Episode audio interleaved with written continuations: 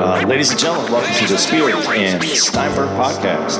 Right here with Spears. How y'all feel out there? Rhett Butler here. Good evening. Bartholomew Carrington the Third. Ten dollars, a lot of money. Yeah. What time is it? Game time. Junebug Space. Can't get Sam, Sam. Redfoot's the nigga slave name. Cause I. Here we go again. Cause I.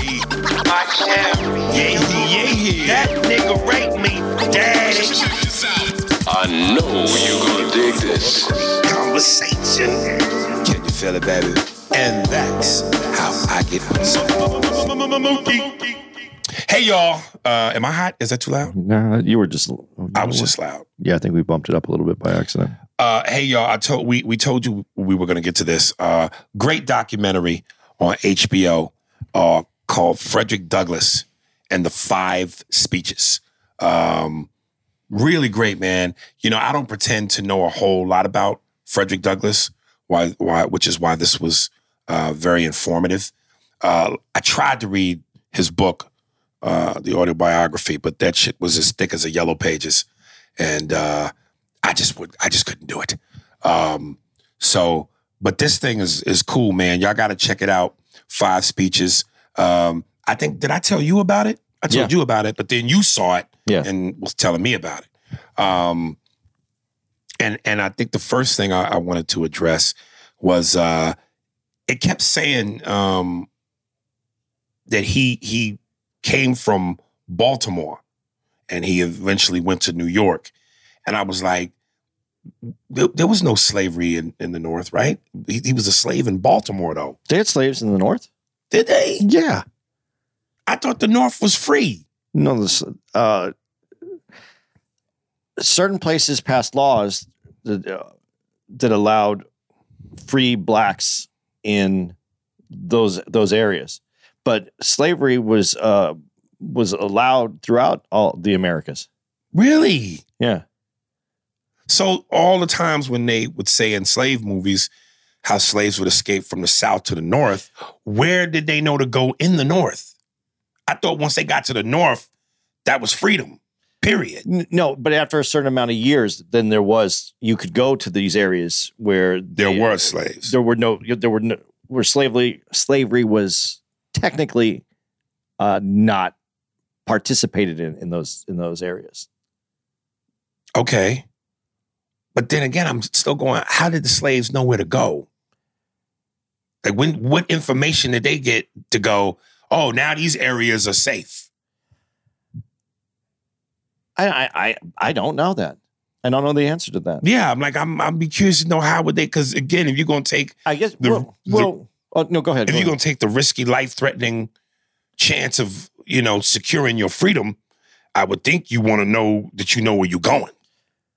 Well, there, you know, when you watch certain movies, you'll see that, uh, and I, I'm going by movies. I, I wish I was more intelligent on this. Which is dramatic license. so- yes, yeah, but but you would see it, and I and I believe this is a- accurate that the people would come with their like black free blacks would come to areas, Okay. and so you would know that. Well, how is he free? Like, what, and and I'm not usually. I don't want to use Django as as a, but they knew that he was a free slave. That he was not a slave. He was a free man.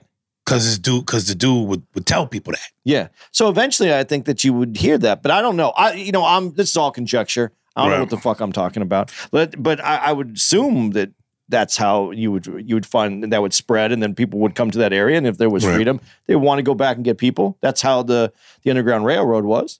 Right. Um, well, they, yeah, that's how the Underground Railroad was, but you know, the conductor, for for lack of a better word, she chose to do that. Yeah. I know a lot of that, and this this was one of my notes that I have in this was, you know, they would talk about how Frederick Douglass would go to Canada and would go to Europe, where clearly there was no slavery. And and they were treated far better than blacks here and respected.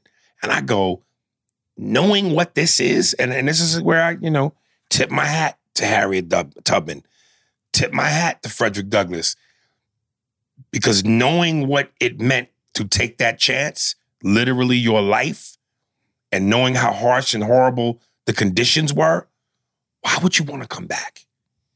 Why, when you got to Canada or Europe, would you ever want to leave back then what had to be paradise to come back to this shit at all? Well, I I don't know. That that there's a lot of great questions to that because it's it's many. Uh, there's many stories of that happening. Right. coming back, people coming back to do this. Uh, but remember, it, obviously there was slavery up north because the the White House was built by slaves. Okay. So slavery was everywhere at one point in the Americas. Yeah, see, and listen, folks, I don't ever pretend that, you know, my education, especially as far as geographical and historical events, is the greatest. Uh, I probably go off a lot of movies and shit that I've seen too, or or some things that I've read here and there. But I just always assume how it's been portrayed in the movies that to get from once you got to the north, it was freedom. I had no idea that slavery was happening in certain parts of the North. Yeah, it had to. I mean, it didn't have to, but it had to by the description of what we we have. Right. Um, you know, part of what to me is so fascinating, intriguing, and, elo- and eloquent and insightful to me about this when I was watching it, I was like, dude, men like Obama and Frederick Douglass and other great historical orators, uh, it's through the power of and the ability of, of being able to speak. Uh, it's such a it's such a powerful thing to to really change people's minds and change people's hearts. Um, you know, Henry Louis Gates Jr. had a great quote where he goes, "An argument had to be eloquent to be persuasive. You had to appeal to the mind through emotions." Um, and I had asked the question, like, do you really think that hardcore, I mean, them hardcore racists, be it Klansmen, skinheads, do you really think they, they could be turned with the right words? I I think more than just words, but yeah, there's there's definitely people that show that people are changed constantly. Who's the musician that that all that has all those Klan robes? Oh, I was going to actually bring him up. I don't know his name, Heavyset Brother, but uh, I forget what I watched him on. Uh, one of them shows on HBO that was kind of like a Vice, um, where his mission in life was to talk to hardcore racists, Klansmen, and turn them. And for every Klansman he turned, he collected their robes. And he has like 200 robes or something like that. Right. Uh, you know, I, I have a great way of. I think I can answer this. Um, yes, it can be turned and changed because uh, this racism is, is a form of ignorance, and so if you can educate someone, you can change their opinion. But then I go, at what point are they willing to listen? Because if they're not willing to listen and they've got this arms crossed, I believe in what I believe, fuck you, get away from me attitude, that it, what is the thing that chips away at them going, all right, I'll listen for a minute? Because I would think that if you are that hardcore and this is how you've been raised, this has been ingrained in you, this has been passed down from generation to generation, what is it that happens that moves you? I, think experience. I think when you experience someone of a different culture, and I, this goes beyond black and white. This goes on just any culture that you are you are unsure of. It usually comes from uh, either something, either ignorance or something dramatic has happened to you from one person that's changed you about a whole culture. Okay, see, there it is. I think it's the latter.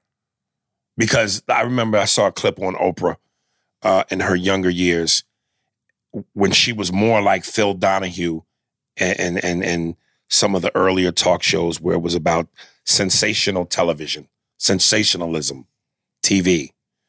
And, you know, one of the one of the easiest things to go to, the nuclear button is always race. Um, and she had these hardcore racist dudes on her show. Cut to 15 years later, she had them back, only now they're no longer like that. And when she so, showed them the old footage of the things they were saying, how stern they were in their beliefs, I mean, these dudes were weeping, man. They were like, yo, I, you know, th- none of them really said what it was that turned them, but I have to believe what you just said. Maybe one of their relatives was dying and a black person gave them a kidney or, or something to make them see beyond their ideology and color. It has to be because I, other than that, I, I'm going. What is it that would make you have an experience or be willing to have one to turn you? Well, the other question and is what would make you racist in the first place? Well, but but again, that's taught to you from. But that's it. It can- So anything that can be taught can be untaught. It's the theory of anything that can be built can be unbuilt. I hear that, but the difference with that is when when I've heard that term, that's talking about machinery. We're talking about people who when your when your father and your grandfather and your mother and the people who you love and trust the most have raised you on this ideology any any kind of change it's almost like you're you're disrespecting them. You know, I don't know that it would be uh, would be considered disrespecting them. I think though what you just brought up, and, and you know, obviously these are all conversations that me and you have had, and we have going on, and this is ongoing. And this conversation just made me think of something. Is remember people used to live where their family lived, and their family lived before them, and their family before them. They rooted. right You know, people didn't go like you go to college now. You know, it's not uncommon for someone who lives on the East Coast to go to the West Coast, or someone from the West Coast to go to the East Coast, someone from the South to go to the North. It's it's very common. We have travel, we have transportation, but when you, you think about it being built, this country built on a, on an idea that you didn't travel that same way. Because if you left, you left. You didn't see those people again. If you went across country, you're never going to see your family again. You know what I mean? it would be very rare for you to see them again because you'd have to make that trip again, which would be weeks and uh, through you know uh, terrain that's that's not easy. So once it was once that thing was planted, you're right. Generational, it would be rooted each generation because you would say the same things. But today, I think the opportunity to see people differently uh, is much easier. So I don't know that like w- when we're having this conversation, if we're talking about today, I think what we're saying, I think is is easier to understand and see that say, yeah, that could be changed. But like what you just said, we go back 50 years ago when people didn't travel the same way, or go back 100 years when they couldn't travel the same way. I don't know that it, it make that that kind of lends me to see that lens where someone could just reroot that same uh, seed and it would just grow the same way. But now I think it's just people who are uneducated don't uh, have relationships with outside of their culture. They just stay in their their, their same spot and they're not uh, growing. Yeah, and and but that's like I guess that's kind of what I'm saying is people who believe so hard in what they believe and stick in their stance, they, they don't want to grow. They don't want to leave that box. That is their world. So I go again, unless you have some Something life pulls you out. pulls you out. What would pull them out? Yes, it has to be a gesture of somebody willing to do something above what you would expect. right. Because once someone breaks that that that wall, like I, these people would never do this, and then they do that, you have to go. Well, why did they do that? And once you start questioning, it, I think that's when it starts breaking down the walls. So when Martin Luther King goes, only love can conquer hate. And when you have someone who is the Babe Ruth of Babe Ruth of hate on such a ridiculous strong level, do you just keep through an attempt of love, keep trying to chip away and chip away, and if they just keep giving your back, giving you their back, you just keep doing it until they eventually go, "What, motherfucker?" I I, I don't think that I, you know, as I don't want to say this. I think there's moments for someone to say or to show their character. Mm-hmm. And then there's moments when I think someone else's character has to be just taken down. Right. I, I think there's moments of both. That's why I'm saying when you look and you see the the Martin Luther King and you see uh, Malcolm X, and there was same wanted the same thing, different ways of getting there. They were both necessary. I, I, I can't say that Martin's way is is it would work. Martin's way doesn't work. Sorry, Dr. King's way doesn't work without uh, Malcolm X's way being there as a as, as the alternative. Okay. I, I don't think it does. I, I I would love to say that that love is is is, is the key, and love is important. Love is so important because you got to be able to show love. But man, you got to without some fear. I mean, you love. We love our relationship. You love your girl. You love your wife. You, love, but the fear of them leaving you is what keeps your love in check. Sometimes the fact that you know they found out something, you have to have both. I don't believe that it's just love. Okay. I think they work they work together. You know, and watching this, um, you know, uh, and and hearing the speeches, I was like, and I was like, this motherfucker Frederick was Obama before Obama. Like just the way, and again, the power of words, and that is such a gift to be able to speak to people and change their minds, which which again alludes to Henry Gates' quote, you know, eloquent to to be an argument had to be eloquent to be persuasive. You had to appeal to the mind through emotions. And I guess look, we as comics we're in the funny business, but it's essentially the same thing to a degree. Now, you know, obviously we talking about slavery and f- from from people that are po- political presidents, these are serious matters. So this is a lot heavier than what we do, but still, whether it's a message in the comedy and we deliver it with a with humor to reach your emotions, to get you maybe think different and go, oh, I didn't see it that way. Oh, now, oh, that makes sense. So uh, that's a unique talent. And for a black man in that time, and when they showed some of the footage in front of all these white folks, see a white folks, to be able to say what he said in the way that he said it and change minds and move people, I just thought that was heavy shit. Well, that's the beauty of of language. When you can illustrate in someone's mind, when you can verbally illustrate in someone's mind, because Right. people we're we're much better visually.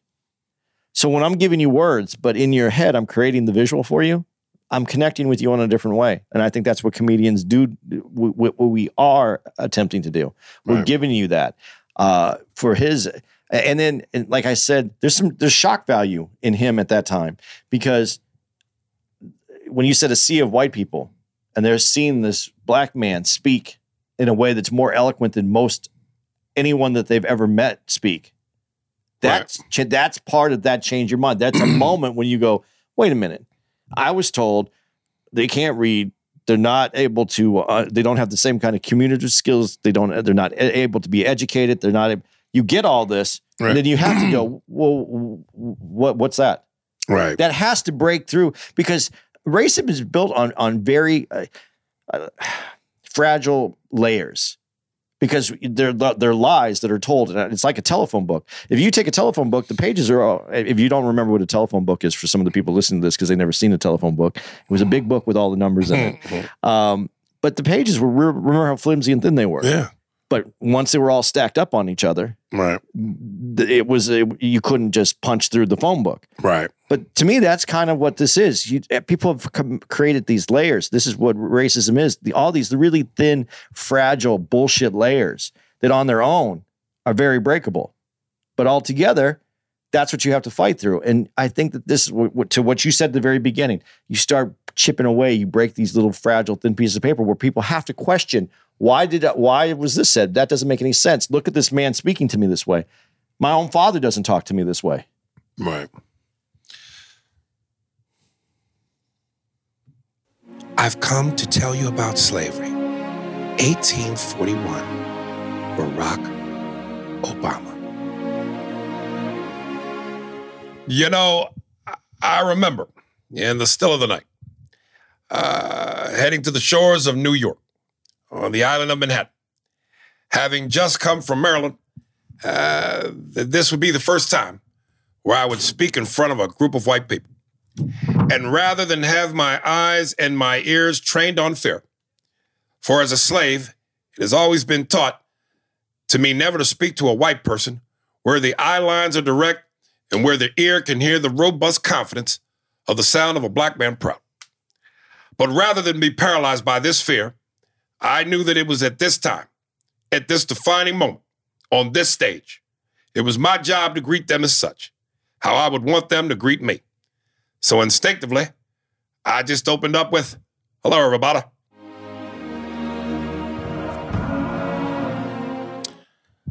You know, um,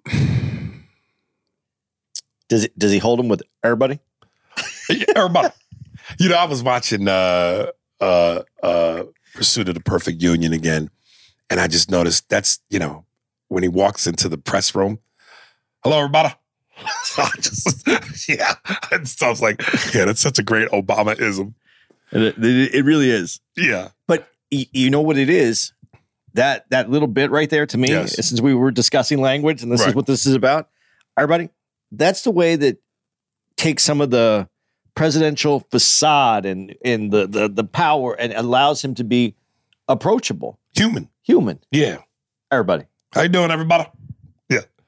Um, dude, and, and, you know, watching this, and I know I've kind of alluded to this before. Obviously, somebody wrote the Bible, man.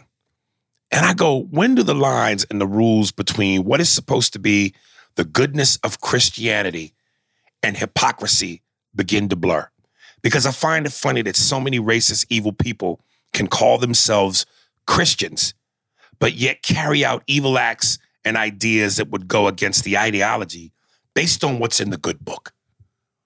Like, what kind of, I don't know if it's stupidity, but arrogance where you go, I'm a Christian, but you hanging niggas. I'm a Christian, but slavery. Even, even, even as I was watching uh, the other night, 12 Years a Slave, and I've seen the movie twice. But I was really watching the other day and I just went, this shit is brutal. Some of the shit in that movie is brutal. Hanging my man um uh Chitlin's uh Chicklets emoji for from the tree where the only thing stopping him from choking to death is his tippy toes in the mud. But then they had that scene with Benedict Cumberbatch when they first all when him and the one black slave female who lost her kids were uh, attending church and benedict is reading from the bible and the black chick who lost her kids is crying relentlessly and they cut to uh, the white lady of the of the plantation who's benedict's wife and she leans over to a black slave sitting next to her and goes i can't stand all this depression it's uh, that misery is just too much and she and she knew in the scene because when they show up in the buggy, she girl's crying, and she says to Benedict, "Why is she crying?" And he goes, "Because her children were sold off." And the white lady goes for just at that moment, "Aw," and then she says, uh, "With some food and rest, you'll be you'll be forgetting of your children by tomorrow." So I'm going. There was a moment where, as a woman and as a mother, the white lady went, Aw, mm-hmm. she lost her kids. But then just as quickly, nigga, eat, get some sleep, you be all right. And, and then later she had that woman removed from the plantation because she couldn't stand it no more. And I'm just going, good Christian. That's the right thing to do? What a contradiction. But that is when we go back to the pages that I'm talking about of racism. The way that's conveyed and the way that works is you have to see that black woman as a slave and not as a human. But doesn't that go against Christianity? Not if it's not a human. And this is what the and when I say this, not even as what I'm saying is not of the same race. This is why when I and I get letters all the time when I'm going, we're one race. We're different cultures. We're one race. Right. because you can't if if the, this is the greatest thing that's been sold is that we are different and we're different races. Because if we're separate races it's easier to make this uh, distinction that this is different than i am. And we're not different. Listen god is taking care of this. And i and i'm not a big like god guy. But if if i went out and had sex with the with an animal today any other animal besides a human besides my race i can't produce There is no pig people. There- well, you, there- you can, but it'll be a Chris Kattan baby. Oh, I'm sorry. Go ahead. it doesn't work. Right. But as hu- as our human race, Yes. we can produce. God made it this way. In the invention, if you don't believe in God, whatever created us, whatever science, whatever you want to make that made us, we can reproduce. This this is the single truth. I cannot go fuck a fish and the fish will and, and we'll have like a fish person. It doesn't happen. We know the people who fuck chickens. There are no chicken dudes. Right. I know some niggas that fuck chickens up, uh, eating wise, but yeah, you can't fuck a chicken. I'm saying that this is one of the things that has been sold. And once you can separate us, then you can you can act this way. You can you can put together a lie and sell this. What what a what a I don't know if cruel is the right way. That's probably one of many words. But what a fucked up thought process. And if this was truly, and what kills me is in the scene, as Benedict is reading from the book, and then who they later cut to, I don't know the actor's name, but he always played uh Magneto in the younger versions of X-Men, Yeah. who plays with who- the slave master who Benedict Cumberbatch said to uh, Chiwetel, this guy is known for being a slave, a nigger breaker. He's reading from the book too. And he actually quotes a line about something about obeying thy master. So he's basically telling the slaves, look, it's in writing. To disobey your master is an offense. I'm just going, Jesus but as Christ. as we know, that book is written by man, and there's there's more. But if you want to go back and do Bible studies, there's more books that can be included in the Bible. There was there was men that chose which books made it into which stories made it into the Bible. And what words were written? Yeah, because these are all interpretations. These are all stories. One of the great. So I, I have a friend that's commented. The greatest thing that I've one of the greatest jokes that I ever heard is that the, the Bible was just a, a really bad, uh, really uh, an interpretation of uh, of the phone game. When you know the phone game, when someone says something to you, and by the time thirteen other people Right, heard it, it's it's, complete- it's a completely different story. Yeah. Well, it was just stories that were passed down. So this is what we got. Um, I didn't know until I I I I, I heard about Frederick with the white women, and plus, like I said, I saw it on the uh the the Ethan Hawke thing. Um, and you know, actually, in that scene, they show him with a white woman and a black woman. Um, but I didn't know that Frederick Douglass, for the first eighteen years, was married to a black woman. Yeah, a- a- and happily married to this. Yes. Which we don't. I never heard about her. I didn't see- either. until I saw this. Right. So that that was, and and she was, and they they bring that up in this that she was never talked about. Life, love, family, and the unity of the Black Union. 1852 by Tony Soprano. It always knew that even through my struggles, as hard as they would be, for every Negro in America, particularly for the black man, uh, for him to be seen upon it by his family through the turmoil and the denigration of slavery as a figure of pride and leadership, the sanctity and the unity of a strong family union, first starts with the example set by he and his counterpart, the black woman. For often, she often at times through actions made but sight unseen, she would often foster the responsibility of being stronger than he, to which he would be the well that he would draw his strength. My love to her slave named Clara will bear my children and be my strength for 18 years. And for that, I'm both grateful and I'm fortunate. Now, look, this is me, Tony, talking. I don't even know what the fuck any of that means. But it sounds like to me, Frederick was just like the fucking Italians. He liked his broad to be tucked away until she was summoned. Rumor has it that when John Brown, Harriet Tubman, or Sojourner Truth came through, she was never around. Sounds to me like Frederick Douglass was part fucking Italian.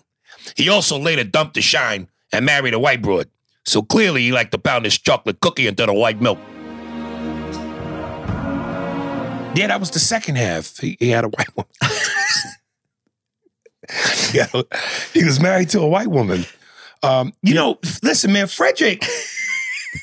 Do you think the listeners are catching on to you? What, what, how you're doing this? I hope so. I hope so. I hope so, too. Um, Frederick, uh, spawned a lot of niggas after him. And when you watch this, he was the first badass motherfucker. Because I remember, again, and we mentioned this when Muhammad, Muhammad Ali talked about, man, people think I'm crazy. Uh, uh, uh, the black, the black boxer, Jack Johnson. This man in the, in the 20s and the 40s rolled around with white women. Like this motherfucker was wh- whooping white man's asses and parading white women around when it was beyond taboo. Um, I just said that um, Frederick was Obama before Obama. So this nigga was Obama and Jack Johnson. Yeah. And he spawned the original haircut for James Brown. Nigga. That's I'm telling you, do you see the karate nigga? Up, down, side to side. This nigga Andy about to hit you with the comedic crane kick. Um uh yeah, man, Frederick was a was a was a bad boy. Um, you know, the most historical, and I was looking online to find some of his historical speeches, and there would be excerpts of certain things, but the one that was constant was the Fourth of July speech, Yeah. the Independence Day speech. Like this shit was the business. Yeah. It doesn't get talked about enough. No, and there was even a, a clip I saw where James Earl Jones um, was doing the speech, reciting it, and uh, I guess this is his best speech. Yeah. I, I, I think it it's meaningful. And, you know, like when we're saying using words Mm-hmm. to paint a picture to really show someone to break through. Right. That's why I don't think it gets said enough. This should be read, you know, this should be read every along with every Independence Day. Yeah, yeah. Why isn't it? Well, we're still in school. Kids are in school July Fourth, right? Yeah. yeah. That should be. That should be part of the curriculum. Yeah. Here's my question to you, uh, and I guess this don't apply to white folks unless they care that much. So many things that we as Black people celebrate historically via holidays, food, culture that has deep racial, racist history behind it, uh, to which I don't even know that a lot of us know.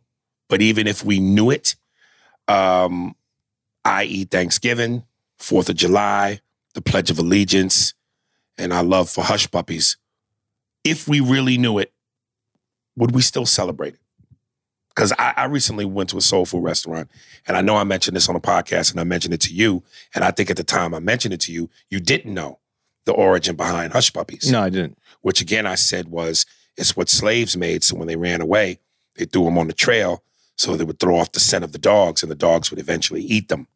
Um, but if and you know we know Thanksgiving, the massacre of the Indians, uh, and we know that the Pledge of Allegiance and the the, the has some racist connotation to it. Um, the anthem was written by someone racist. Keys and it was he's Right. He was a known race. So so is it wrong to still celebrate these things? Like like how, you know, eventually the Washington Redskins is no longer that. The Cleveland Indians is the Cleveland Indians still Cleveland Indians? They're changing the logo. They're changing the logo. Once we understand these historical atrocities slash truths, do you still celebrate it? Okay, well, let, us break down a few things. And, and we've talked about this before in comedic ways where we said, do you separate the comic from the art? Do you separate, do you always accept, uh, separate the artist from the evil deeds? Right. So you take the Keys poem that was turned into the to the anthem, and it's the third stanza that is where it's it's steeped in racism, and that's never been that's not part of the anthem that we sing. Right. now take Whitney Houston singing that anthem. Do I praise that part right there? Do I hold that on a level where I go, yeah, I'm behind that? Can I separate it the fact that the person who originally wrote that, who he was, and the fact that they removed the third stanza from it? Can I?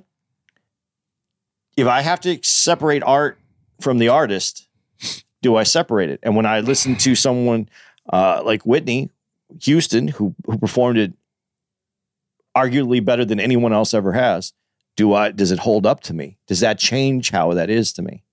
Right. Now, this is a white person obviously saying this. Does it change it to me? Do I do I i- i- if I remove all that other stuff, which I have to to, be honest with you, I don't think most white people care enough to change the tradition and what they like. Ain't, ain't, ain't nobody gonna stop eating turkey and all that other shit because of the massacre of some Indians, and we know that. we know that that happened. You know, ain't, ain't nobody gonna stop on Fourth of July cooking ribs and barbecue chicken and hot links and you know whatever else the fuck you grill because of that. You don't have to stop it, but you have to recognize what went with it. I think that that's important is to recognize what went with it. Uh, the Fourth of July, I think i- i- it's it's not. Here, here's the difference. The Fourth of July, Independence Day, is our independence from Britain. America's independence from Britain, but it didn't make everybody have freedom. It's not a day of freedom. It's an independence from the war that we were so we were battling with Britain for America to be its own its own. That isn't Independence Day. That is hmm. I don't know I don't know how I would uh, it, it says it's not freedom. Right. So is there something that could be adjusted to to make that differently? I, I think that there is. I, I I really think Juneteenth is something that needs to be looked at and it should be heralded alongside because that's truly the day that America was free. We were free from British rule on the 4th of July, Independence Day from, from Britain. But freedom in America didn't land until it landed in in Texas in, in Juneteenth.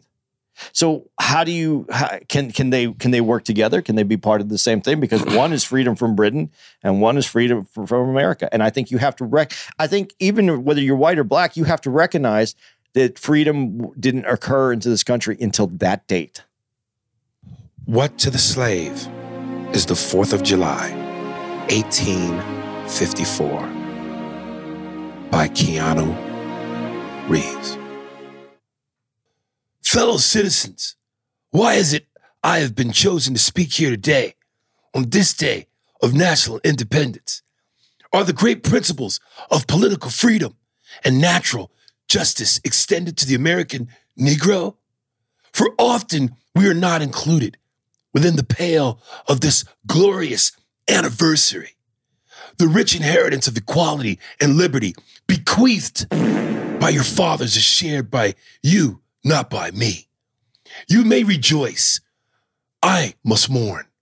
For the bellies of your children will be full o' nights and after a day of hearty celebration. But what of that of the Negro child? Should the belly be unfull? Should they go without the feast of this day of celebration, without eating the fowl that is turkey, or the grains that is our bread, or the fruits and vegetables that are your crops and what they produce? For too often, the American Negro cannot be filled, or their children's bellies be filled of nothing more than what he can afford, which is food that only comes from cans. Just cans. I'm gonna be honest with this one. when you said Keanu Reeves, I went, "What?" And I looked over, and and I, and I was going with it. That's the hardest one for me to go with so far. That- Really? Yeah. Based on what?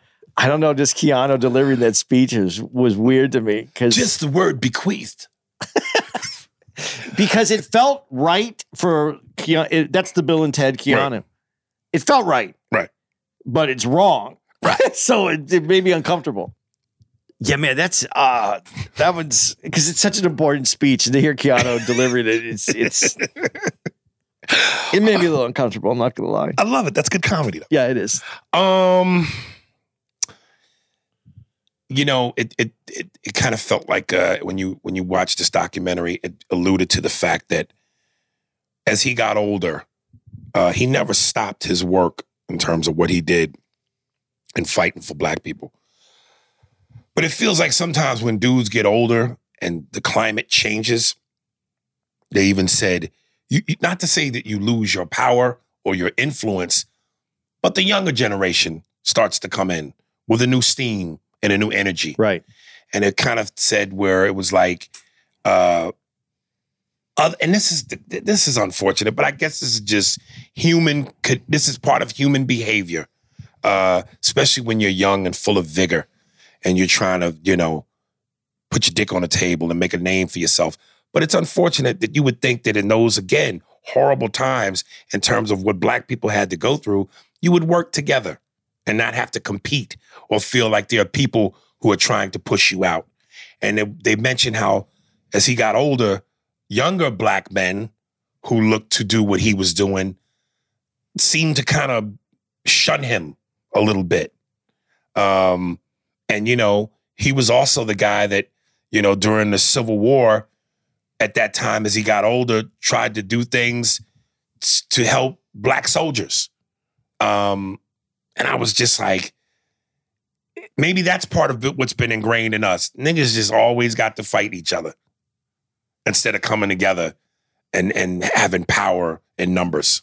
You know, th- but this is where, and I and I see this a lot, and a lot of the things, you know, where I really see it is in social media, where someone black does something wrong, someone puts it out, and then other people are like, "Why can't we stand together like white people do?"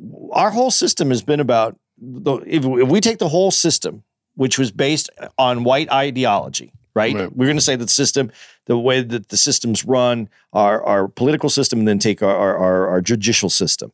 Our judicial system was built to house people who did things wrong. We've always called out people that done things wrong, but when people had money and power, they were overlooked or they were was sidestepped. Right. When someone does something wrong, I, I think it, it adds credibility to say someone did something wrong. But it's when you go after people who aren't doing anything wrong and you're making a mockery or making them look less than that. That's where people need to stand together, and they don't. I, I have a hard time with this where we are right now about, um, and it's not it's not up to me. But when I read these social media things and and you know people say you know you should stand together like white people. White people call out white people to do shit. They do cover up for white people too. well, it's important that you say that. but I think we have to get to a point where we, when someone does something wrong, we just that was wrong, and and, and we should move forward because it's disingenuous and it makes us all look weaker when we're trying to cover for someone. Right. But I understand the problem with it, but that isn't good. That doesn't help anyone's causes when someone's hurting another in your own community. But you're supposed to stand together because that's what white people have done. Be better than then, and and is. Uh, Man, I, I- I don't even want to get into the. I, I'm going to go too far on this because this is. I'm I'm disappointed in humanity when I see people covering for people that are doing wrong. Yeah. The Proclamation of a Negro Army, 1863. Sly Stallone. You know, it's during the American Civil War. I was pushing Lincoln to allow Negro soldiers to fight for the North, you know? I actually organized an African American unit, the 54th Massachusetts. I personally asked young men to serve in the unit. Dozens of men, my two sons included, answered the call. One or more than one occasion, due to the possibility and the very existence of death that accompanies war. The morale of the Negro soldiers would toil in despair, you know? So I found myself giving them hope and inspiration through, you know, through words, kind of like a pep talk, you know? I'd say things like, it ain't about how hard you shoot, it's about how hard you get shot and keep moving forward. You know, that's how dying is done.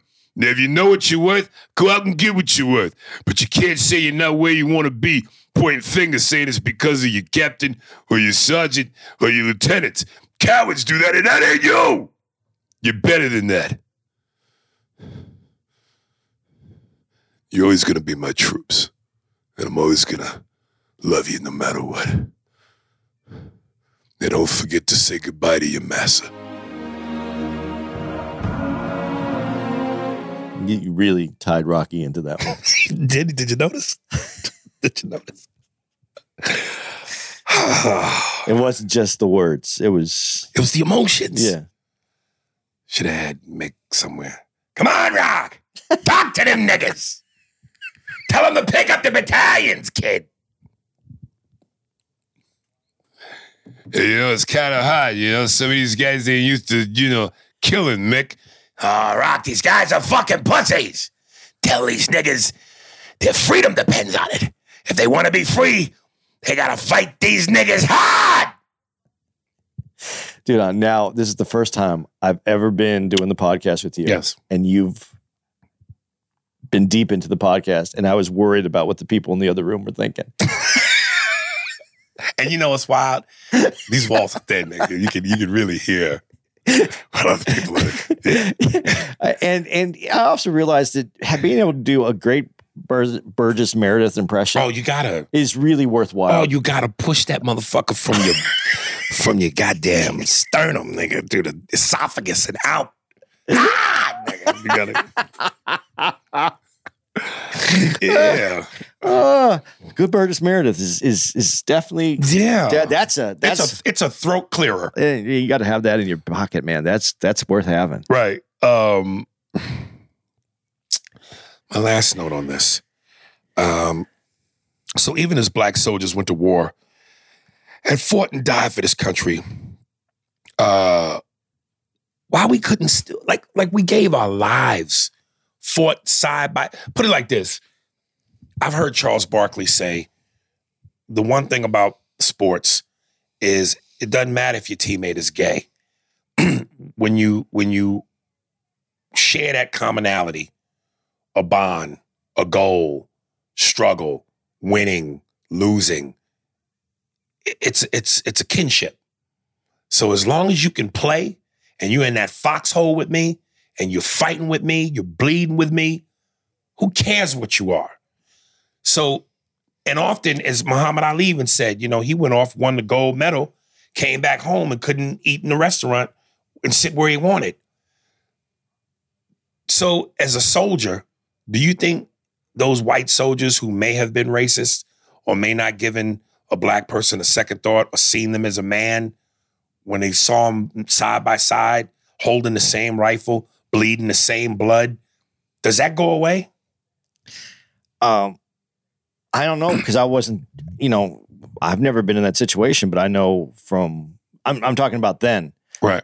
Now you hear people say it all the time. If someone's in the fo- that's who you like you just said. If they're in the same foxhole with you, that's that's your brother. That's who you're leaning on. Right. And I, the only way that I could put this together a little bit differently, and this doesn't go with everybody, but you know, like dudes who play sports Right. and like in college, college sports. And I'm not saying all dudes, but there's a different kinship that you see happens between white guys and black guys that play sports together. There's there's a there's a different kind of relationship that happens. It well, you know, it feels like it. I got to draw from the movie. Uh, um, remember the Titans. That color shit goes away. Yeah, because you now you lived life with someone in a way Right. that you can't see them as you see every you see your commonalities, you don't see your differences. Because when you're fighting together, it's all about what you have in common. It's all about what you're fighting for. Right. so I, I I think that's I think that's you know uh, so to use that analogy, yeah, I think they would have to see each other differently then. Right. You know, it, it would have been because again, these are questions that I'm asking that I don't have the answers to. And I think we do that well, and people don't understand it. Sometimes we're just asking the question so we can start the conversation. These aren't our answers Right. always. People think I get so many emails. Like I would have loved if maybe if they would have had a white person reading from the white perspective, maybe a white soldier going, "Hey man, I fought with this black soldier. I bled with this black soldier. He might have saved my ass at a time or two. Yeah, I think differently now. what did you think of the white guy? The, the only white guy that's in this documentary. I mean, he he played whatever that the part that he was supposed to play. Um, And it was completely as an educator. That's all he was. right. Would it have been wrong for a white actor to read one of the speeches? I don't think that it has the same. It, I don't think it holds the same weight. I don't think the connection. We can all say that we we can we can connect, but culturally, there's a there always is going to be a difference. There always and, and and rightfully so because you grow up in whatever culture you grow up as. And it, I'm not even saying this has to do with the color of your skin. Your culture. Uh, when you you you talk to people that are from New England are different than people that are from Chicago. Culturally, there's differences, and those differences are part of who we are as people. Right. And, and I'm not saying that it has to be uh, with racial overtones. Right. It's just the way that the way an Italian says mozzarella when it's clearly mozzarella is what's written on the thing, you know. But that's Right. that's the culture, and that that lends you to know that that other person knows you the same way that you know that fucking piece of cheese. That's the, I, I'm not against that culture. It's when that it's when you're making that person a bad person or some or you're judging them in a negative way by that. There's there's nothing that should be wrong with our cultures mixing that way. It's it's this judgmentality, and that you're not as well. You're not this, you're not a good enough person. Speaking of Chicagoans, kid, the fucking winners there were brutal. I would think niggas can't commit crime and rob you when it's fucking 80 below zero, kid. What the fuck is going on here? These niggas in Chicago, the fucking murder rate is fucking ridiculous. I guess it's so high because all the killings are done in the summer. This is where you. Oh, go- never mind. never mind. say it, say it. What we gonna say? I was gonna say this is when you need uh that uh who was the gambler The gambler. the gam the gambler guy that uh, And rounders? no no no no no sorry in, in sports Jimmy the Greek that's when you need Jimmy Oh, oh. the other to explain to him Did why you, did you know that Jimmy the Greek was my uncle, kid? Where the fuck do you think he got his advice from? I'm the one that fucking told him to him. It's like fucking the winners of the day thing. Lessons of the Hour. Arnold Schwarzenegger, 1894. You know, I asked my friends who are apologizing for not insisting upon this right where the black man can look in this country for the assertion of his right if you may not look into the Massachusetts anti-slavery society. Have you lifted us up to a certain height to see we are men? We look naturally to this platform for the assertion of our rights. Let me not be misunderstood here. I'm not asking for sympathy at the hands of abolitionists or sympathy at the hands of any. I think the American people are disposed to be genuine rather than to be just. If you were to ask the American Negro what he truly wants is to be seen greater than his fellow man who is of different hue, to that, the answer is a resounding no. But if you were to ask him, is it to be seen as an equal who is treated with the same respect, able to have the same rights and liberties bestowed upon him as it is every American citizen? To that, he would answer, absolutely. Yay, yay. That's it for me. dude as soon as you said Arnold Schwarzenegger I turned my head I moved my fucking body away because I knew I was gonna laugh throughout the whole thing that I wasn't expecting Arnold but you know when you read it Yeah. I just imagine people like going to his speeches when he was the governor Right. And that's what they would have heard they would have Yeah. given these Only then I had my donkey. My donkey would come on stage with me. And whenever I would say one of my Arnold Schwarzenegger Ocreolisms or California, my donkey would go and make the donkey noise. Yeah. You know, in my early days when I used to do bar curls, I used to use donkeys. I put the donkey in each hand and I do the curl and I go, one donkey rep, two donkey reps. Um, because we've, we've discussed the politics a little bit, I just want to get this off my chest because I've Yes. been getting some emails, and uh, one of them was about m- me understanding certain things in the black culture or community, and because and what they said was that they appreciated me uh, and my support for black causes. Yeah. And I'm going to say something that some people may understand and may not. I am not. He, when you hear me speak, I'm not speaking on black causes. I'm not speaking for black people. I'm not trying to make life better for black folks. Even though we wouldn't be mad at, it, at you if you did. But listen to what I'm the next part of what I'm saying. I want to hold America to what its ideas were as I understood it, which is the right, the the pursuit of of of of, our freedoms, our the pursuit of happiness, the pursuit of everything that we it says in the Constitution and what we stand for. I want to hold America accountable to that. And All we saying in America is be true to what you put on paper. If this were Russia or China or any totalitarian country, maybe we could deal with the basic differences over there. Okay, I love that speech by Martin Luther King. But but that's it. That is it. Right. I'm holding America to its accountability for what it claims to be. Right. And in the process, if that supports people here who have been unjustly uh, have, have have have not had the same justice, have have not had the same rights, have not had the same freedoms. That's what I'm. That's what this is about. That's my thought process. That's what I want. I, I don't want people to mistake me for trying to be that liberal that is is trying to to justify a new America. I don't want to justify a new America. I want them to fix what's fucked up from the old America. If they hmm. said something, if they claim something, that's what I want this America to be. Because I grew up I'm 56 years old. I grew up when 1976 was a big deal, and I thought it was a big deal. It was our, our our bicentennial. I thought this was a big deal, and you know, I found out later it wasn't as meaningful as I thought. It is meaningful, but we we, we didn't we we we didn't produce what we said we were. That's what I want. I want us to be able to stand on what this is. And so that's who I am. When you guys are questioning me and you're sending me these emails, I want you to understand what it is. I'm not trying to give you answers. I'm asking questions. I'm framing the question so that we can have the conversation. That's all any of this is. When you say that I'm on the fence and on stand, just because I give you another point of view doesn't mean that I even I agree with that point of view. It means I need to look at that so that I can frame the question so that we can have the argument. That's it. That's who I am. I think that's fair. Um, all right. Uh Dates? Yep. All I'm saying, sweetie, after I bought you them drinks, be true to what be true to what you said about that pussy.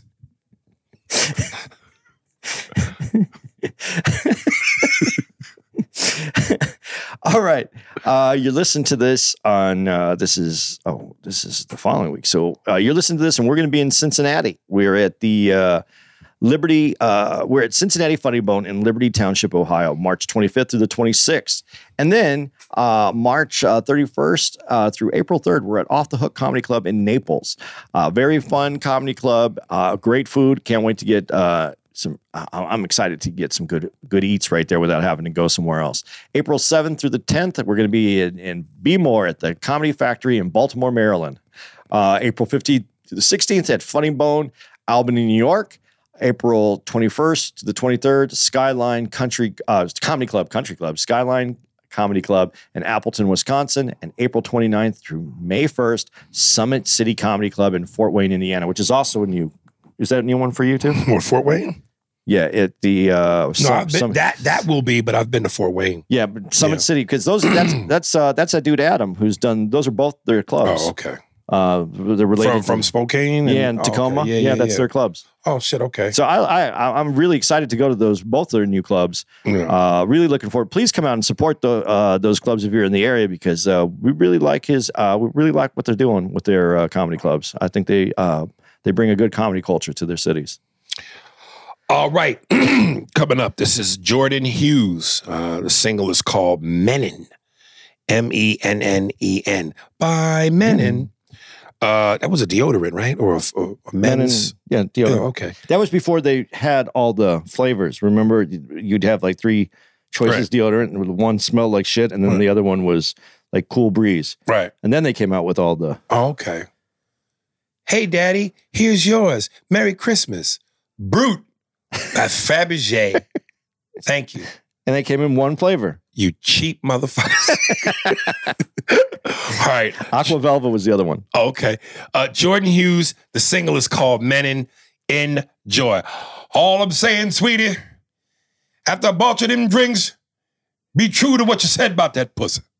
I just like that. All right, enjoy. Hai Karate was another one. Yes. Running,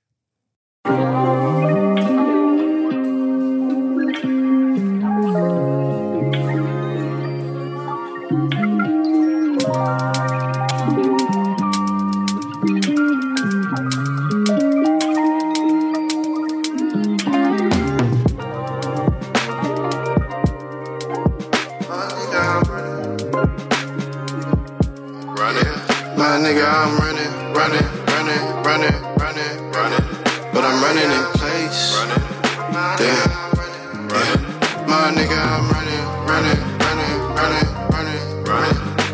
running. In place. My nigga, I'm running, running, running, running, running, running. But I'm losing the race. Losing the race. Yeah. Maybe I'm running too fast. Maybe this movement we built around music is really a road to our death. Maybe I'm tired, the world is on fire. I fire on anyone here. Looking like I might have fell into hell. Really, niggas been here since birth. Papa used to put the crack on the scale. That's when I meet the devil himself. He isn't red, he isn't black, he's just white. Can't even the scales, it isn't fair, but that's just life. I'm on the losing end, chasing a pot of gold that don't exist. I'm bound My trip. nigga, I'm running, running, running, running, running, running. But I'm running in place. Damn. Yeah. My nigga, I'm running, running, running, running, running, running. But I'm running in place. Running in place. My nigga, I'm running, running, running, running, running, running. But I'm losing the race. Losing the race. Is this a track or a treadmill? Sweating white boys fed meals. I done work for every dollar down in my blue